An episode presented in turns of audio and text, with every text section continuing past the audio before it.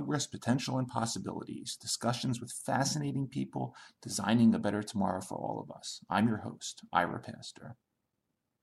Welcome, everybody, again to uh, another fascinating episode of our show with another really interesting guest uh, helping to create a better tomorrow on many different fronts.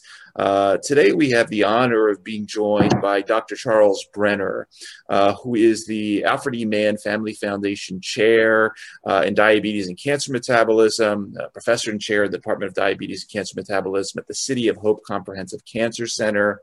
Uh, with his uh, PhD in cancer biology from Stanford, Dr. Brenner's lab focuses on disturbances in nicotinamide adenine dinucleotide, or NAD, a central catalyst of metabolism in a wide range of diseases uh, and conditions of metabolic stress. Uh, among his most significant discoveries over the years, uh, Dr. Brenner uh, has identified uh, nicotinamide riboside as a, a, vitamin precursor of NAD, uh, as well as a variety of quantitative metabolomic technologies that has allowed him and his lab to discover that the, the NAD system is disturbed by many diseases and conditions of metabolic stress, including diabetes and cancer. Uh, Dr. Brenner has also led the team that uh, conducted the first clinical trials of nicotinamide riboside, uh, establishing its uh, oral bioavailability, uh, participating in trials establishing uh, safety and efficacy, potential activities of the compound in areas like clearance of liver fat and depression, of common markers of inflammation. Uh, his lab continues to research how the NAD system is dysregulated uh, in a variety, variety of conditions, uh, including uh, uh, as a function of postpartum, uh, coronavirus infections, various inflammatory conditions. the list goes on and on. over the years, his work has been funded by numerous agencies, including the Leukemia and Lymphoma Society, the March of Dimes, Burroughs Wellcome Fund, Beckman Foundation, Lung Cancer Research Foundation, as well as our NIH and National Science Foundations. Dr. Brenner's authored over 140 publications, was a senior editor of uh, a book Oncogenomics, Molecular Approaches to Cancer. Uh, and when he's not doing all that, Dr. Brenner also serves as a member of the Scientific Advisory Board uh, and Chief Scientific Officer for Chromadex, a, a leading bioscience company focused uh, Chief Scientific Advisor. I'm a 100% employee of City Hope, but I advise Chromadex, I own stock and so forth. Perfect, perfect. Uh, which is heavily focused on uh, on healthy aging. Uh, all that being said, Dr. Charles Brenner, thanks uh, so much for taking time out of your schedule to talk to us for a little while today. It's my pleasure. Thank you so much, Eric you know, it, it's um, interesting. As I, I, was going through your your background, you know, that's re- really only a small part of it because, um, you know, you you have been involved in in various forms of academia, at Brandeis uh, here in Philly at Thomas Jefferson University, Dartmouth. Uh, but in the early days, uh, you went into industry early on. You you were hanging out at Chiron, uh, DNAX. Um, hanging so- out. That's what I was doing there. I was hanging out. Right. Um, talk a little bit about uh, take us a, just a little bit back into the past. Okay. Um, how okay. you got interested in this whole area. Okay. Bostonian, uh, born in 1961, raised in, in New England. Uh, went to Wesleyan, graduated in 1983. It's kind of the dawn of the biotechnology industry. Yep. We didn't call it biotech then, it was called the genetic engineering industry. It was located sort of in two places, one of them in around Cam- Cambridge, Mass, which I knew well, and the other in the San Francisco Bay Area. So I decided head head west young man. Um, graduated from college in 1983 with the quaint idea that you go to college not to be a burden on your parents.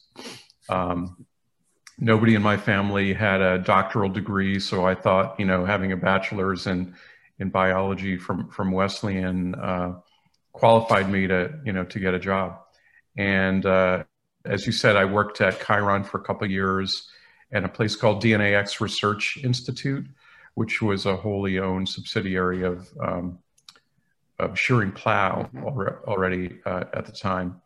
And um, I, there I learned, you know, quite a lot of technically about molecular biology, yeast genetics, um, and also about teamwork and what you could do with a group of fully formed PhDs that were working together, which is kind of not the way uh, things are organized in academia, where you have one lab that does one thing and next to another lab that does an entirely different thing.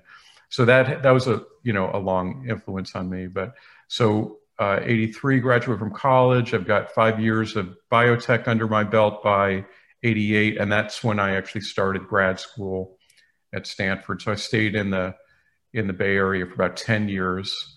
Um, first in two biotechs, um, then Stanford Biochemistry Department, where I got a PhD in cancer biology.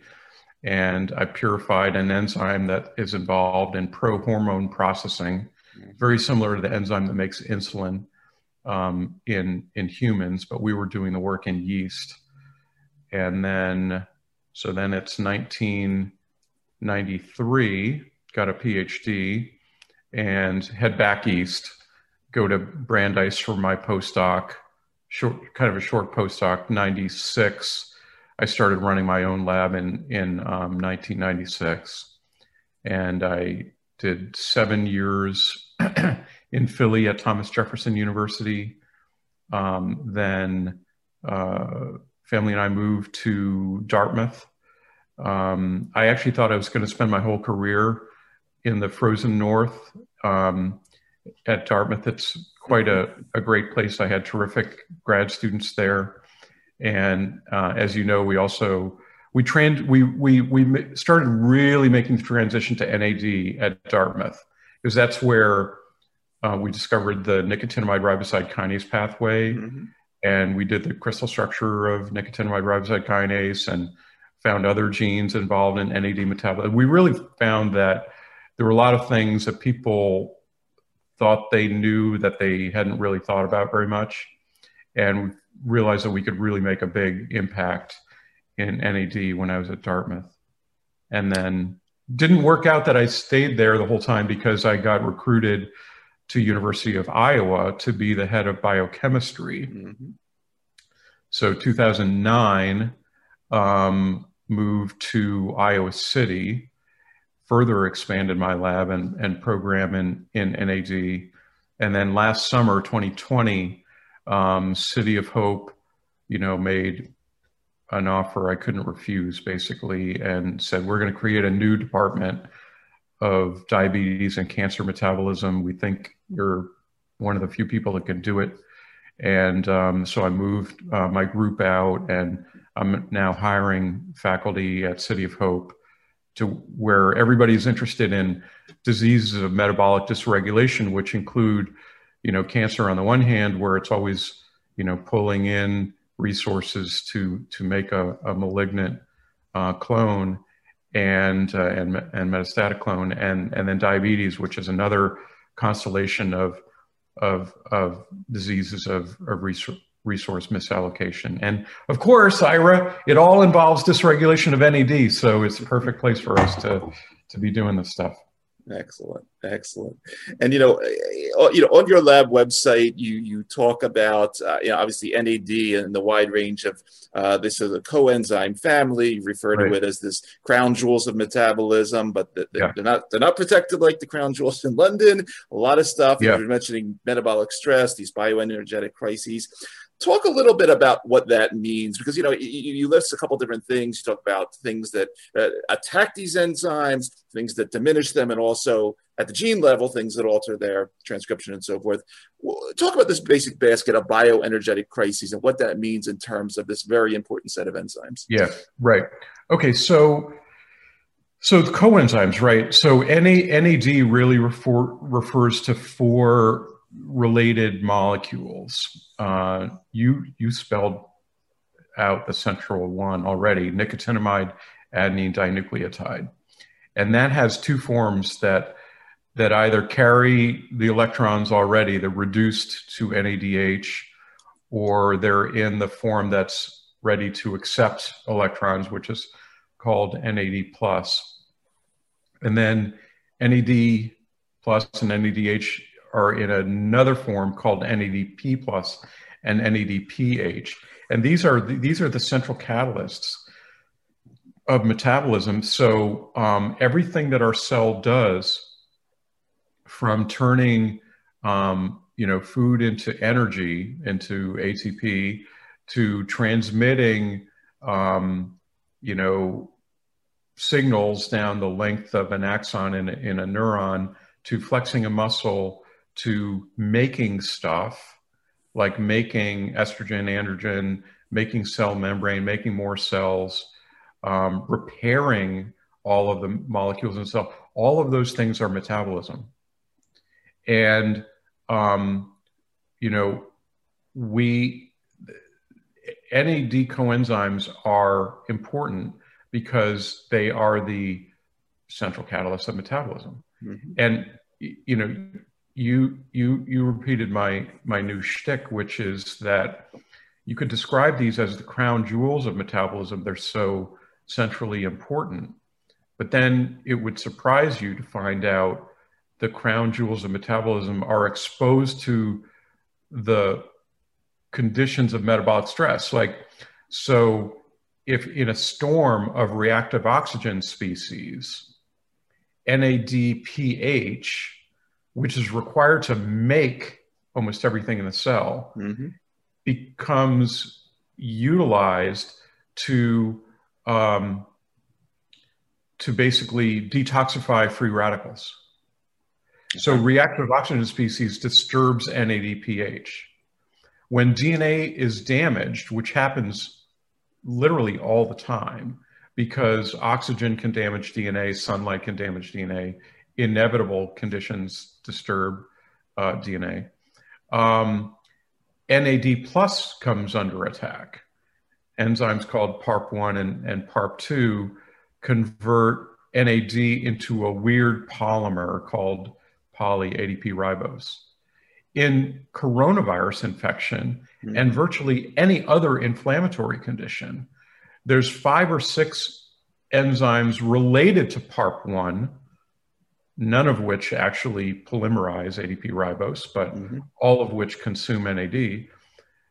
In the inflammatory conditions, these five or six other enzymes degrade NAD. Why? In order to try to protect the cell mm-hmm. from an invader.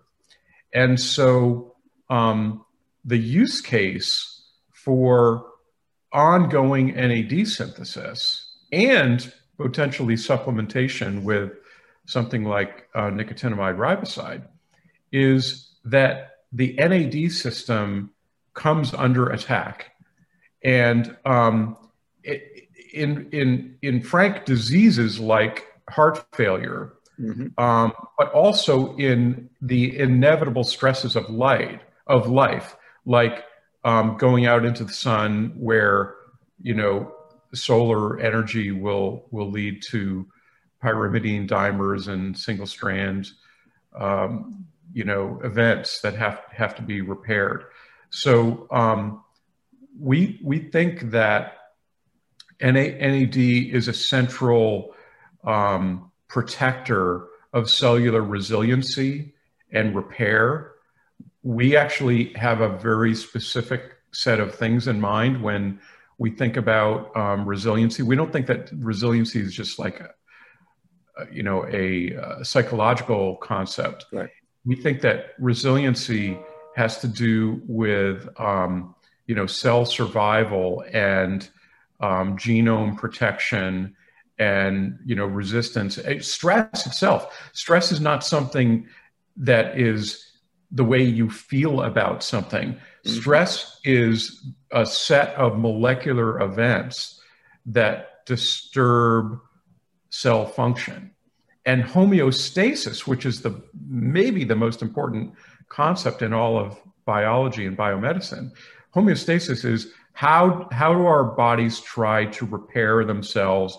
How do we try to maintain the same temperature? How do we try to maintain the same roughly blood glucose? How do we desperately try to uh, uh, you know maintain the same weight over the course of our lives? How do we try to maintain our our muscle mass? And um, it turns out that you know the NAD system is involved in in all of those things, and because the NAD system comes under attack, the NAD system um, requires some support. And you know, one of the things that we discovered, and and people always ask me, what's special about nicotinamide riboside? Well, there's something special about all four of the ways that different cells can make NAD. Mm-hmm. Right. So some cells, like in the liver, some cells can make NAD from tryptophan, the amino acid. Um, and in in the human body, there's many cells that can make NAD from nicotinic acid, but not nerve cells, as it turns out, not neurons. Okay. Um, all cells, from what we can tell, can make NAD from nicotinamide and from nicotinamide riboside, but when the NAD system comes under attack, we very frequently see nicotinamide riboside kinase genes get turned up, okay. which basically says that the cell is interpreting a stress. It's saying that it needs more NAD, and it's turning up the NR kinase pathway. So the lucky mouse that was in the cages that Mathias Mericskay and I set up, this lucky mouse that was unfortunately unlucky because it has a genetic predisposition to heart failure. But the one that was given NR in its diet, mm-hmm. it benefits because in the failing heart, it's turning up the NR pathway. Right. Mm-hmm. And then if we provide that mouse with dietary NR, it can replete, it can fill up its NAD deficit in that failing heart because we've given it um, oral NR. But guess what? It also means, Ira, and this is what you know our lab is, is, is focusing on. The fact that these genes turn up in conditions of metabolic stress mm-hmm. means that there's an endogenous system that makes NR available to stress, you know, stressed tissues. Mm-hmm. And we don't entirely know what that is. We don't know where the the NR, you know, is coming from. In the privacy of our group meeting, we have our ideas and you know, we're trying to identify the endogenous sources of NR, but we also know that we can effectively boost NR availability orally in mice and in people. It's fascinating. And, you know, th- thinking about, as you're saying, this theme of resiliency. Um, I think no other place. I, I, would, I would assume I'm not that expert on this, but uh, it, the, where you actually not you don't have one, but you have two beings is is in the postpartum uh, situation, and you've recently done these this work um, in uh, postpartum conditions, uh, showing all sorts of really fascinating things and supplementing the mothers uh, with uh, yeah. advancing the juvenile development yeah. or development yeah. advantage, weight loss. Um, and, and, once again, here we have two organisms that have major resiliency issues in postpartum. Talk a little bit about this. And this is very recent work yeah. you're just publishing, but whatever you can say about it, I really think it brings this sure. concept. oh, it's published actually. So, um, you know, I was scratching my head, you know, two, three years ago, and I was thinking about, you know, the mouse uh, heart failure experiments and other neuroprotective experiments where the most profound effects, benefits of NR accrue to um, the kind of the sickest animals, mm. right? Like um, in the in the heart failure model, there are um, mice that have a poor ejection fraction, mm-hmm. right? They have a bad heart, and they have poor ejection fraction, and they have low fractional shortening, and then you give them NR, and then it basically gets corrected, right? You look at the healthy mice that don't have that genetic um, predisposition to heart failure, and the NR didn't do that much for them, right? Mm-hmm. And so why? Because they already had a perfect ejection fraction. You're measuring something that's already good, and it it doesn't get any better, right? And I'm thinking, well, what a, what a strange what a strange situation that I'm in that I've discovered the vitamin activity of nicotinamide riboside, right? I found a company that wants, I didn't, I didn't, it wasn't, I founded the company. Sure. I, we identified a company with which to partner, a pre existing company, Chromadex. that um, that wanted to commercialize this, right? Came up with a way to to, to make tons of yep. Clean nicotinamide riboside chloride, put it through the review processes, new dietary ingredients, so forth and so on. And then it goes out to human beings, right? And it's blue bottle and it says on the label, not intended to treat a disease or condition, mm-hmm. right? And then I look at my mice and I'm, I'm thinking it, the most profound effects are on the mice that have a disease or condition, right? Clearing fatty liver for a mouse that has fatty liver, but the mouse that doesn't have fatty liver there's no improvement in fatty liver, right? So I'm thinking, well, you know, and I'm taking ni- you know Niagen, and you know maybe my mile time is a little bit better, and I feel like I'm I'm sleeping a little bit better, and I, I hear a lot of people say things like that, but boy, the opportunity is is really with kind of diseases and conditions, right? And it's it's weird because it's kind of expensive as a vitamin, but it's sort of way too cheap to be a drug, mm-hmm. right? drug companies don't necessarily want to conduct a human interventional disease trial on something that someone can basically buy from Amazon or direct to consumer from from Chromadex, right? Unless we were to come out with a much more powerful formulation, dosage, delivery system, and so forth and so on. So I'm trying to figure out how do I how do I improve the human condition, mm-hmm. you know, with, with, with NR, if it's going to be more valuable to people with conditions of metabolic stress, but those are diseases and companies aren't going to do those trials very readily. Then my six month pregnant assistant walked into my office right at that moment, and I realized, oh, that's good. Women are so amazing, right? And of course, we don't consider you know pregnancy and post. We consider postpartum depression a sort of treatable disease or or condition, but actually, every woman that has a baby experiences postpartum. Postpartum is the period in her life after she's given birth to a baby. Yep. Whether it has a full psychological manifestation or not, in her nine month pregnancy, her body was transformed, right? to produce a whole nother human being. Mm-hmm. And in the postpartum period, in the immediate postpartum, her body is again transformed, where a whole different set of hormones come in order to mobilize protein, fat, and carbohydrate to her mammary to do the mammary biosynthetic program that produces the milk that is designed to be designed evolved to be the complete nutrition for the baby. Yep. Right. Whether she chooses to do that a long time or not, what, whatever. That's the way that the you know the mammals are are built. Mm-hmm.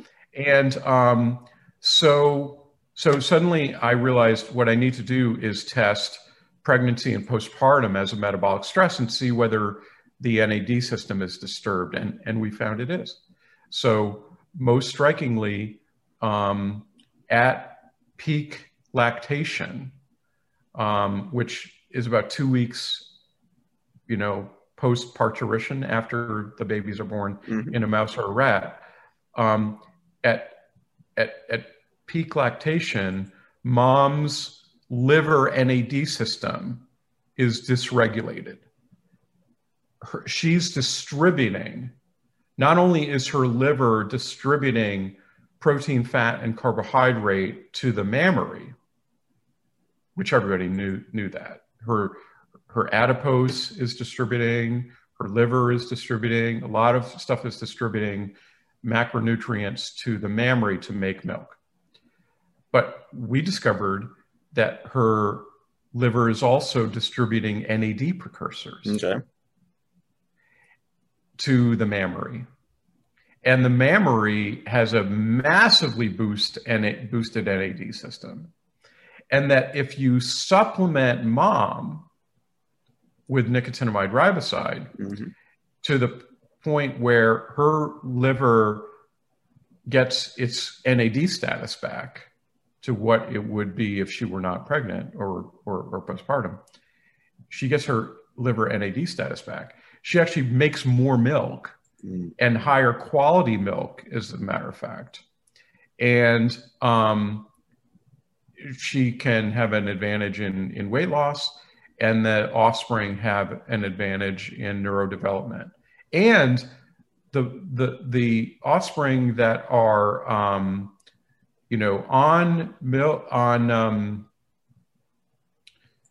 the the offspring of NR supplemented mothers actually outperform um, the offspring of non-supplemented mothers into adulthood.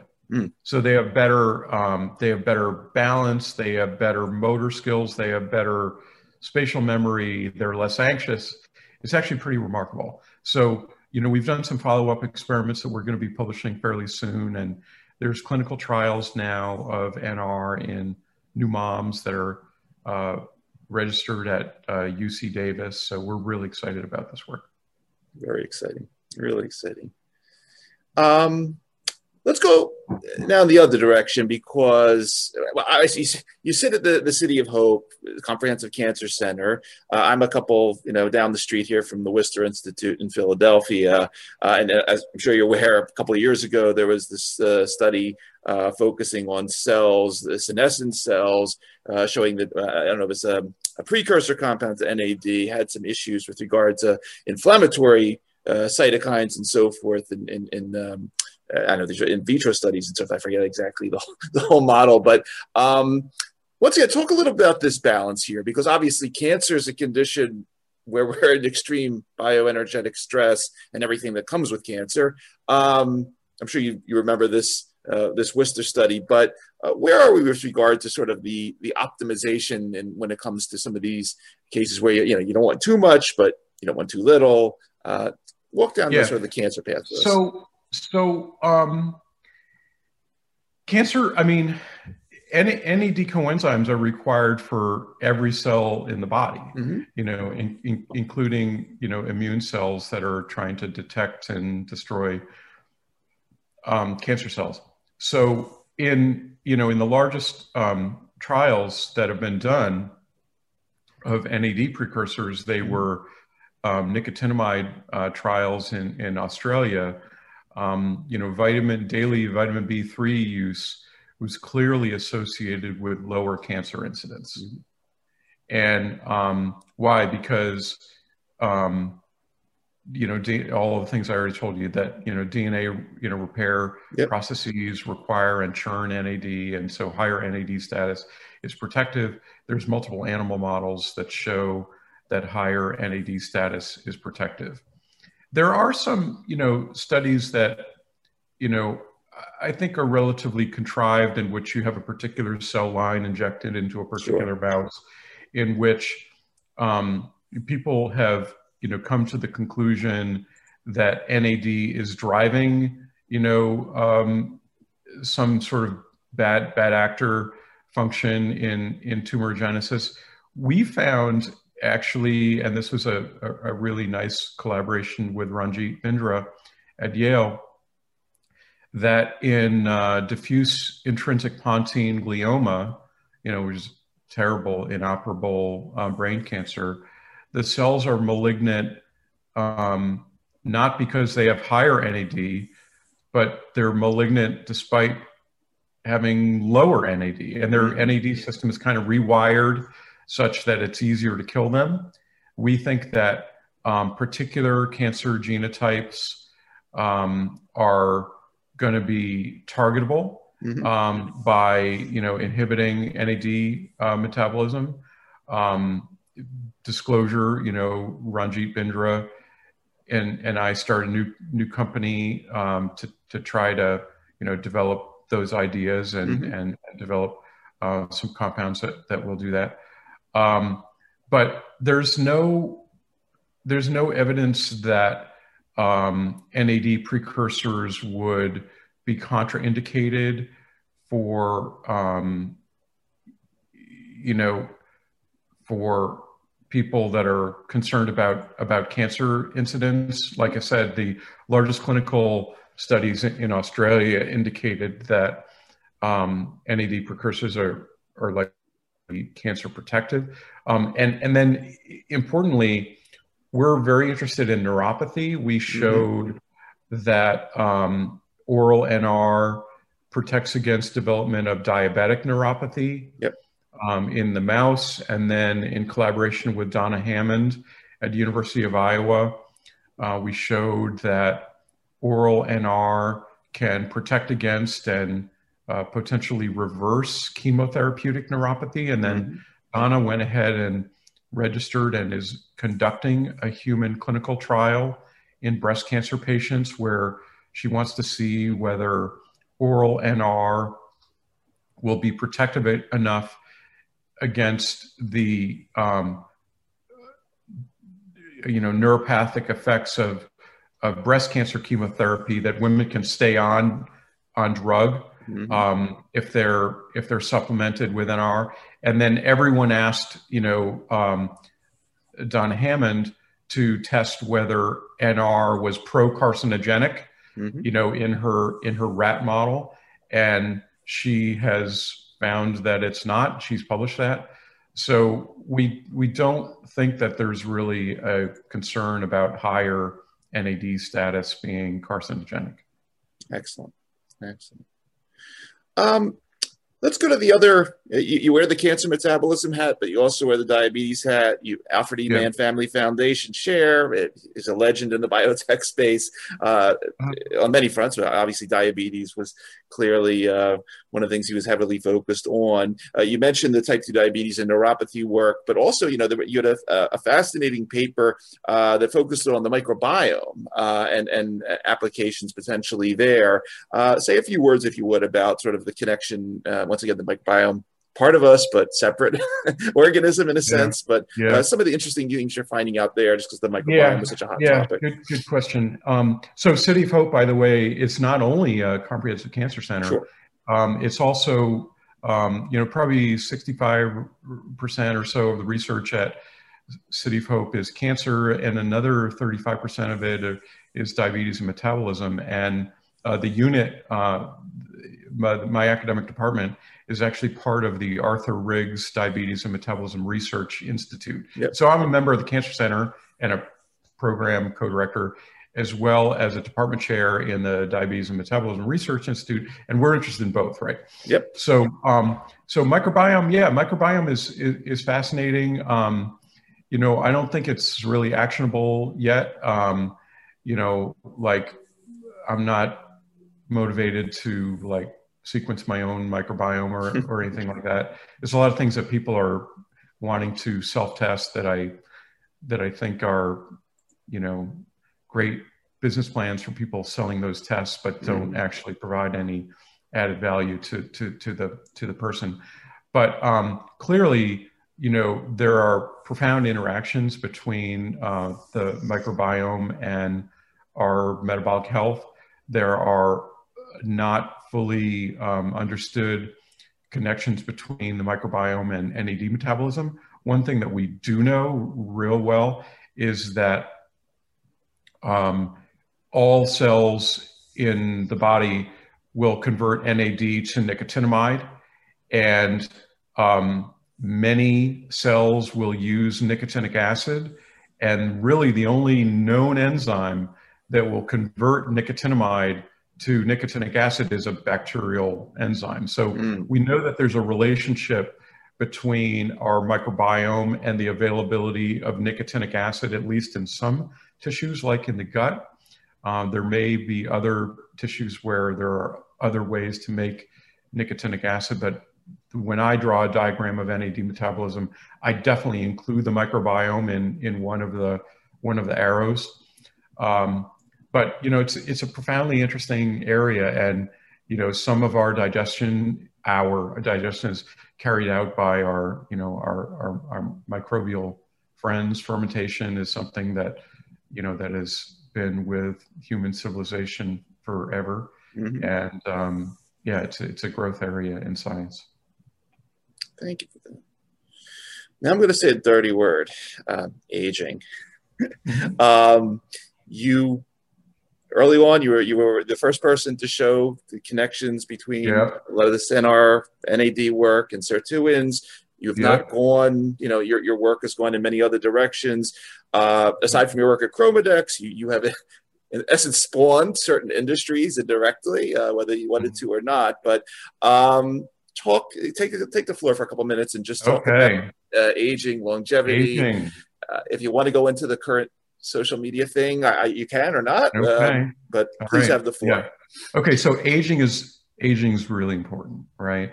So we're all we're all we're all aging, um, and uh, aging is you know in part modifiable. You know, it's very modifiable, I think, by physical activity, diet, um, clean water, vaccination. Uh, I would argue not being in a household with guns. Um, you know, there's a lot of things that, um, you know, actually family status. I think that men that are, that are, are, are, are married and people that are coupled, um, you know, men demonstrably uh, live longer, you know, when they're they're married. But I'm sure that probably bad marriages are probably worse. And um, so there's a lot of things that that that we can do that can uh, allow us to age better. Um, when we, you know, when when Rob Fried and I uh, sat down and talked about having a you know direct to consumer uh, Niagen, you know, we agreed to put age better on, on the bottle. Um, but I, you know, I don't like the term anti-aging. Mm-hmm. I, I, I don't like the term anti-aging because to me, the term anti-aging is too associated with uh, hype and, and false claims and and uh, you know false promises that have been made for literally thousands of years mm-hmm. um, about you know uh, fountains of youth and and potions that would reverse aging or make aging optional and uh, I don't I don't think that aging is well enough understood first of all um, I think that anybody that claims uh, otherwise is is um, you know not being truthful, and um, I, I I just don't want to associate my own science with that term. Now, you in 2007, um, which was three years after we discovered the nicotinamide riboside kinase pathway, we did an experiment in yeast, and we said um, you know, here's uh, SIR2 uh, dependent aging in yeast, mm-hmm. and um, we can extend lifespan. Um, it looks like it's increasing SIR2 activity using nicotinamide riboside, and we published that, and no one's ever challenged that paper. It's a it's a solid paper, but I didn't I didn't extrapolate from that. Um, I didn't extrapolate from that paper that because we could um, extend lifespan in yeast, and because we can activate SIR2 in yeast, that we could extend lifespan in humans. And since that time, it's become eminently clear that the role of that SIR2 is a legit anti-aging and there there I will defend SIR2 as an anti-aging gene in one model of one yeast. Okay. Literally in one model of one yeast. So SIR2 deletion mutants live longer in the other model, which no one ever talks about, but Valter Longo showed that SIR2 mutants live longer. Mm. So that makes right. that makes SIR that makes SIR2 both pro-aging and anti-aging in different models in one yeast. But then SIR2 was claimed to be anti-aging in worms and flies, and it's not that was basically debunked. And and the stuff in you know in in mice is just hopelessly contaminated with people's expectations right?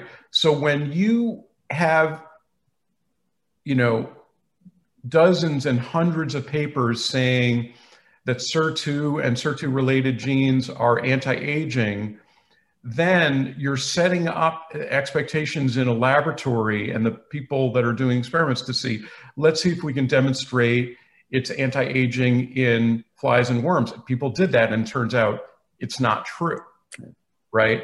They didn't actually, they didn't, in science, you make more progress when you test your hypotheses. You try to disprove your hypotheses, where the rather than saying, "Oh, let's assemble more evidence in favor of our favorite idea," yeah. right? And then it becomes very easy for people to say, "Here's more evidence that SIR2 or SIR2 related genes do all of these wonderful things," and and I've described it as scientific cultism, and, and, and it, it really is because the if the underlying premises have dis, been disproven, and then people are still trying to find evidence that it's doing something, and then they don't find that SIRT1 does something, then they say, oh, it must be some other sirtuin related gene that does that. It's actually ridiculous.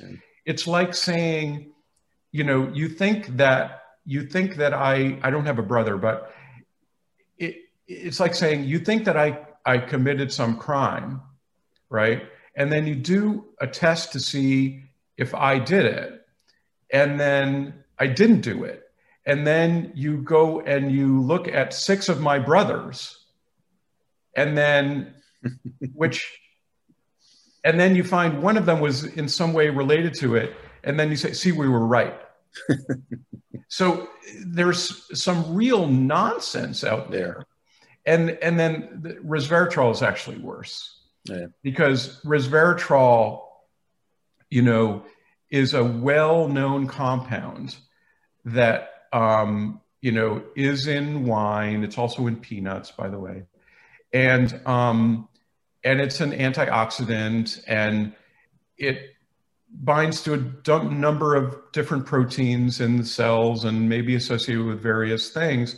But there was this idea you know that based upon experiments that cannot be reproduced that resveratrol is a is an activator of human SIRT1 and resveratrol extends lifespan in yeast, but resveratrol doesn't extend lifespan in yeast, and resveratrol doesn't interact with SIRT1. And now the people that say that it does activate SIRT1, they are saying it activates SIRT1 in a way in which they couldn't have discovered it the way they said they discovered it in yeast. Mm-hmm. So the whole thing is really, really messed up. And it actually is, it's not harmless right because it leads people it leads companies to invest in programs that are not well premised that are going to fail and lead to massive financial losses and layoffs which has absolutely happened yep. it leads to people taking um, dietary supplements that are not evidence based because they they someone charismatic tells them something and it leads to an atmosphere that is not scientific, where where you know people can basically claim things on the basis of their charisma and and and not accept falsifiability.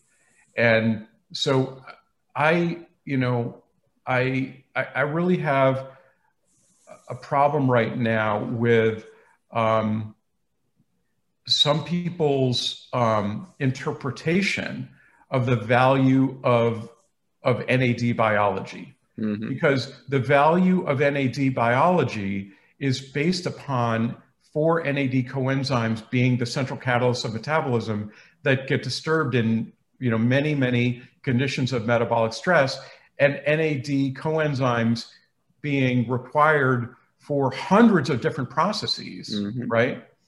And then it's a it's a very naive and inaccurate view that the value of NAD is to increase the activity of SIRT1, and by doing so, it's going to have anti-aging properties. I don't like that at all. I think it's it, I think it's not true. Um, I think that NAD it's just misleading. Mm-hmm. I, I do think that higher NAD status provides cellular and tissue resiliency. I do support clinical trials as well as all kinds of preclinical research that is determining the efficacy and mechanisms of action of nicotinamide riboside. But I think that the field has been distorted by, um, uh, you know, by some, some views that are, are not evidence based and that it is harmful. I appreciate, I appreciate your insight on that matter. Um, Charles, while I have you, um, obviously you have a, a, broad range of programs at the City of Hope. Um, the, the, the, lab is hiring, it's on your website. Uh, any other stuff that you want to mention, uh, upcoming conferences, talks you're going to be giving, uh, anything else you want to talk about while I have you on, I'll give you the floor. Okay, well, that's great. I really appreciate it. So uh, things are, you know, opening up again. I, I don't have my calendar right off the bat, but I know I've been invited to give um, in-person talks at Yale and um, UC Davis. Um, and uh, I'm hearing things, you know, all the time. I mean, the, the great thing about working on NAD is that, you know, my, my phone's always ringing and emails always buzzing with people that are that are running into the NAD system where it's dysregulated and rare diseases and common diseases and mm-hmm. neurodegenerative, you know, conditions in which you know we could potentially make a contribution. But I just want, you know, I just want people to stay evidence based, not get over their skis you know, the way that we, you know, um, introduced um, Niagen was, I, I, think, putting safety first and, mm-hmm. you know, going through a process in, in which, you know, a, a clean manufacturing process was developed mm-hmm. and, and, you know, materials were reviewed for new dietary indication and generally regarded as safe and you know human clinical trials have been done that have always emphasized safety and and now with you know 45 50 um, clinical trials registered for many diseases and conditions you know we we think that there are going to be exciting things coming out i mean just just in the last month there was a study that came out that was peer reviewed um, from turkey and sweden mm-hmm. um, in which nicotinamide riboside high dose, so like two grams a day, um, was included in a cocktail of um, essentially over the counter uh, molecules like mm-hmm. um, N-acetylcysteine, um, serine, and nicotinamide riboside, N-acetylcysteine, serine, and L-carnitine, I believe. Okay. And uh, and I don't fully understand why the other three were included, but it, the trial was for COVID recovery. Hmm. And we published a paper last year on how coronavirus infection in cell systems attacks the NAD system. We understand how that works. Yep. And and and you know we made predictions and and and had some pretty convincing preclinical data that a higher NAD status would boost the innate immune system Mm-hmm. And um, and you know, we were very encouraged to see that this dietary supplement uh, mixture that included high dose NR um, greatly accelerated time to recovery of uh, mild to moderate COVID, uh, you know, patients, placebo-controlled studies. So, you know, we we we think that there's there's some exciting things coming out, but we want to see things done, you know, safely and um, you know we we we just don't want people to think that um, it's magic or miraculous. We think you can age better. I'm 59, you know, and um, want to stay active for you know a long time. But uh, at the same time, um, I uh, I'm excited, and um, I think there's a lot more stuff that's going to be coming out in in in the years to come. It's exciting times, and um, we'll be we'll be following you and reading okay. you on Charles. Re- great, really, great. really great. Great, great. Um, so people can can ask me questions on on Twitter at Charles M Brenner, and um, look at our website, uh, which is brennerlab.net. And um, thanks for having me, Ira. Surely, we'll put we'll put all those links in the bio as well. But uh, uh, to wrap up, for everybody that's going to be listening to this episode on the podcast or watching on the YouTube channel, you've been listening to Dr. Charles Brenner, Alfred E. Mann Family Foundation Chair, Diabetes and Cancer Metabolism, Professor and Chair in the Department, uh, City of Hope Comprehensive Cancer Center. Uh, Charles, once again, thanks for taking the time out of your schedule to to talk to us. Uh, thanks for everything you're involved in, and as we say on our show, thanks for helping to create a better tomorrow through all your work work. Really very inspiring. Thank you.